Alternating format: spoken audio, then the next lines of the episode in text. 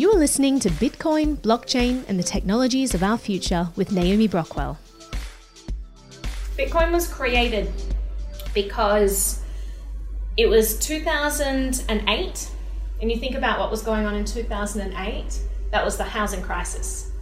And the American uh, central bank spent, I don't know how much money, and we actually don't know how much money in what they call TARP bailouts. And it's not, it's all opaque. We don't know where the money went, we don't know how much was given. All we know is huge amounts of money were printed and basically given to all of these banks that lost the money in the first place. So that's all taxpayers that fought over that money.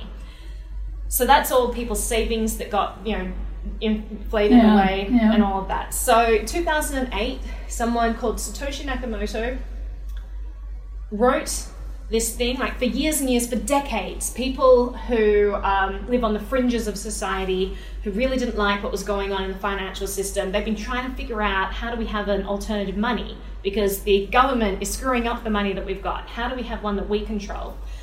Finally someone figured it out. They figured out how to have a digital money.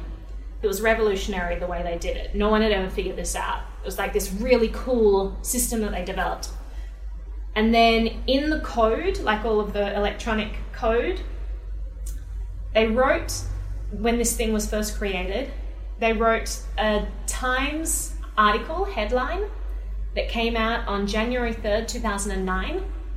And the headline was from a British newspaper, The Times, and it said, Chancellor is on the brink of second bailout for banks. So that was the ethos that Bitcoin was created around because you had all these bailouts for the banks, and so they time stamped as a way to say, like, this is when the first Bitcoin was made. They time stamped it around this headline, which gives you an idea of the mentality of the people who got into Bitcoin. They just wanted a money that couldn't be uh, corrupted, couldn't be handed out to their crony friends. They created this thing, and from there it's grown and it's gotten really big. And you know the banks try to shut it down, and people try to shut it down. They try to smear it. They do whatever they can.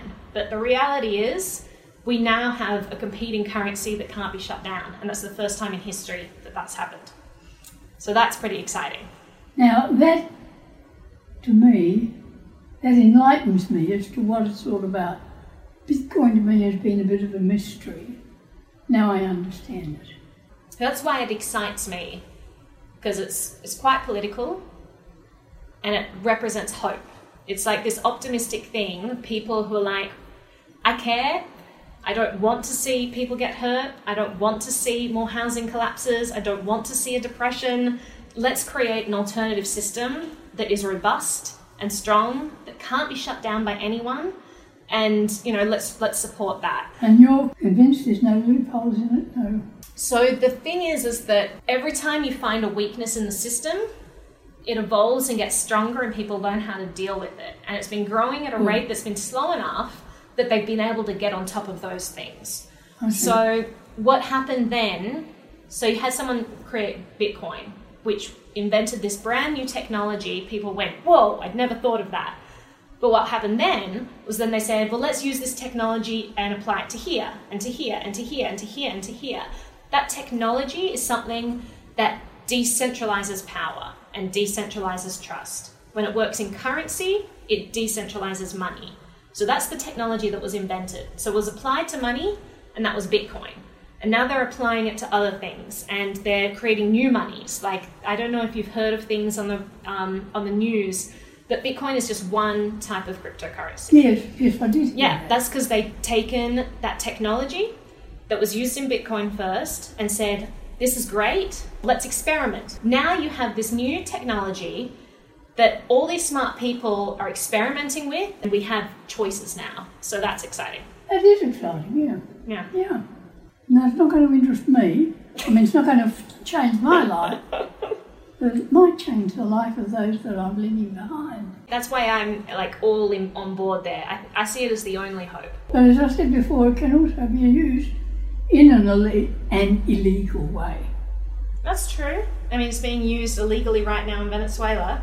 Yeah, and with, Where the, the with the drug trafficking and Well, things that's- like that. Well, I mean that's that's one thing, but you could say the US dollar is being used in drug trafficking, Well, or the internet is being used, or telephones are being used for drug trafficking. I mean, It's all the same. Hmm. Yes, but it's the only way in which nobody can find out. You can't sort of get into that to know what There are on telephone and other things. there are there are things in cryptocurrency that make it harder to track criminals, Yeah, um, for Yeah. sure. yeah. But there are also things in there that give a person more power over their own finances. So Yeah. if you think about the percentage of the people in the world who are bad, it's probably a very small percent compared with the number of people this is going to help. Mm, Um, like when Cyprus had their economic collapse and the government just took huge amounts of money out of people's bank accounts, just took it and said, okay, this is ours now. No one could do that with Bitcoin no, no. all those people would have would have been saved then. If the people in Venezuela, when the government put the cap on the amount of money someone could access from their own bank account, they said five dollars a day of your own money. That's it. If they had held their money in Bitcoin, they'd have all of their wealth at their disposal. They could have fled the country. They could have, you know, they'd have all these resources. For extra material and any links mentioned in this podcast, please visit naomibrockwell.com. If you'd like to watch the video version, please visit Naomi Brockwell TV on YouTube, BitChute, or DTube. Thanks so much for listening to this episode of Bitcoin, Blockchain, and the Technologies of Our Future.